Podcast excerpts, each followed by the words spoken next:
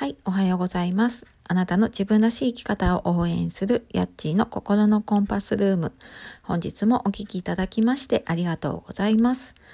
えー、このチャンネルでは日々お仕事や子育て、家事や介護など頑張っていらっしゃる皆様に少しでも心が軽くなり、えー、より自分らしく生きられることを応援して、えー、お送りしているチャンネルです。はい。えー、皆様、いかがお過ごしでしょうか？今日は4月の9日になりますね。はい。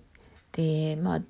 ね、毎日のようにね、新型コロナのニュースで、まあ、日々状況がね、変わっておりまして、まあ、ちょっとそれにちなんで、私も今日はですね、あの、本当はちょっと昨日話そうと思っていた話なんですが、えー、何しろちょっと私も台本というのを作らずに、えー、話しているので、ちょっと話の流れで、ちょっと昨日は話せずに終わってしまった、えっ、ー、と、テーマで、前回も一度やっているんですが、今、ラジオトークさんの方のね、あの、ハッシュタグにも入っているもので、インドアのすすめの、えー、パート2ということでお話をしたいと思いますので、よろしくお願いします。はい。えー、今ね、外出自粛だったり、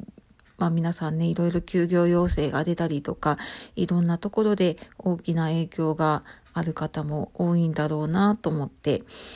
まあ本当にね、なんか考えれば考えるほど、うん、なんかいろんな方の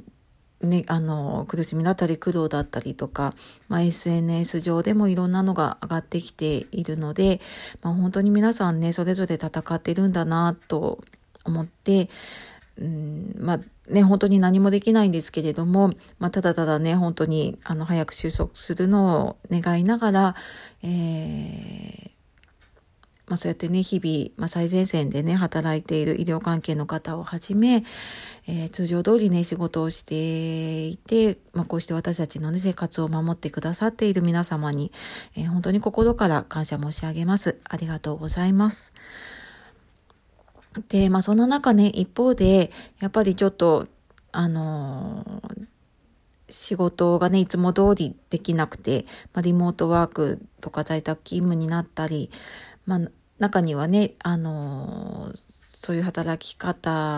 はちょっと難しくて自宅待機になっているっていう方なんかもいるかと思います。で、まあ一方では、えー、学校がね、休校がゴールデンウィークま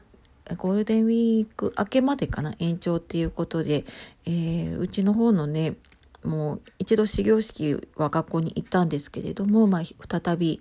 え、休校に入って、えー、ゴールデンウィーク明けまで、まあ、約1ヶ月弱ですね、はい、休校期間ということで、えー、過ごしております。で、まあ、こうやってね、あの、少なからず皆さんお家での生活っていうのがね、増えている中で、やっぱりちょっといろいろね、今までになんか、ここまで家にいることがなかったりとか、うーん、まあ、なんか普通にこうね、外食、外食したりとか、えー、ちょっと夜ね、お酒を飲みに行ったりとか、まあなんか友達と出かけたりとか、普通にできていたことがね、できなくなって、まあでも今この状況を受け入れなければいけないなっていうところで、まあ自分なりにね、あの家での過ごし方っていうのを結構日々私も考えています。で、まあ一つはやっぱり、えー、学校休校でね、子供と過ごす時間が長くなって、で、まあ前回3月だったのでね、春休みも入っていたりとか、まあそんなにこう長期化するっていう、まあちょっとはね、思ってましたけれども、まだそこまでね、あの、長期間になるっていうのが決まってはいなかったので、うん、まあちょっと休みの延長ぐらいな夏休み的なね、あのところもあったんですけれども、やっぱりこうして新学期が始まって休校ってなってしまうと、どうしてもあの、学びというかね、教育の面でね、心配も出てきますね。で、まあそんな中で、えー、今回学校の方でも、えっ、ー、と、e ラーニングというかね、あの、通信で、えー、配信してくれるサービスを取り入れてくださって、で、も早速あの、昨日から使えておりまして、あの、これ本当にね、すごく便利だなっていうふうに、えっ、ー、と、まあ、親としてもね、思っています。で、まあ、ただね、こういうのを取り入れられたっていうのはね、あの、今回のことがきっかけになって、だったりもしますし、まあ、きっとね、今後、あの、こういうのが増えてくるんだろうなっていうふうに思います。で、まあ、通信でというかね、あの、ネット配信で、そういうドリルの問題がね、配信されたりとか、で、やっていくのって、やっぱり学校の授業とも違ったり、家でこう宿題をやるっていうのも違って、まあ、子供もね、ちょっとパソコン学校で習っていたりするので、まあ、比較的ね、まあ、パソコンをこういじれるっていうちょっと嬉しさもありつつ、まあでも、あの、なんとなく楽しみながらね、そうやって問題を解いていって、で、大体なんかね、そういうプログラムってうまくこう、えっ、ー、と、これぐらいできましたっていうのが目でわかるようになっていたりとか、えー、何かこうポイントがたまるようになっていたりとか、まあ、すごくね、あの子供に向けた、こう、やる気というかモチベーションをアップさせてくれるね、仕組みっていうのが作られているので、えーまあ普段ね、あの宿題とかだとこう親がモチベーションを上げなきゃいけないところを、まあ逆にね、そういうところでやってくれているっていうところで、まあ、非常にね、あの、ありがたいのと、あと、まあ、このね、休校の期間長い間の不安をね、少し解消してもらえてるなっていうふうに思っています。で、まあ、そんなね、えっ、ー、と、子供の学びもそうやって形が変わってきているのと、あと、まあ、えー、いろんなサイトでもね、結構、今、通信教育系のものがね、あの、配信されているものも多いですし、まあ、これを機にすごく増えていたり、無料になっていたりするので、まあなんかそういうのを試すのもすごくいい機会だなっていうふうに思っています。で、まあそういうのがね、あの出てくると、今まではね、あの結構夜遅くまでこう塾に通わなければいけなかったり、その送り迎えをこと、あの親がやっていたりっていうのがあったんですけれども、まあそういったのもね、少し形が変わってくるんじゃないかなっていうふうにもちょっと思ったりしています。で、まあ一方でね、親の方ですね、まあ親の仕事だったりとか、あと、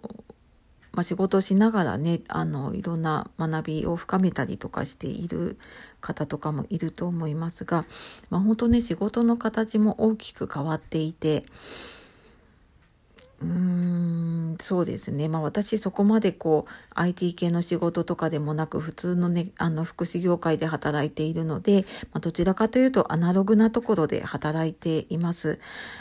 ですがね、やっぱり今回、その、まあ自粛って、まあ、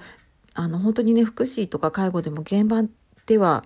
えー、日々ね、本当過酷な状況の中でお仕事ね、続いているかと思います。で、まあ、私たちは、私たちというか、まあ、私の仕事はどちらかというと、その相談を受けたりとか、えー、まあ、そういう支援をする仕事なので、えー、ま、ちょっと今、自粛ムードというかですね、えー、相談の予約が入っていたのが結構キャンセルになっていたりとか、まあそういったので、うーん、ちょっとやっぱり動きが止まっているところがあったり、あと会社のシステムも会社に行かないと、えー、機能しないシステムっていうのが結構いっぱいあったりします。で、まあその辺とかもね、ちょっと見直そうっていうことで、えー、今新たなシステム作りをね、この、えー、在宅でできる期間にやったりなんかもしています。で、まあ、やっぱり通勤がなくなったりとか、会社に拘束される時間っていうのがなくなるので、まあ、その分、まあ、もちろんね、子供に時間がかかるっていうのはあるんですけれども、まあ、ただ、あの、うまくね、隙間の時間とかを使っていくと、学びだったりとか、あの、新たなことをね、始める機会に使えたりするなっていうふうに、えー、私はここはね、いいところに捉えていけたらっていうふうに思っています。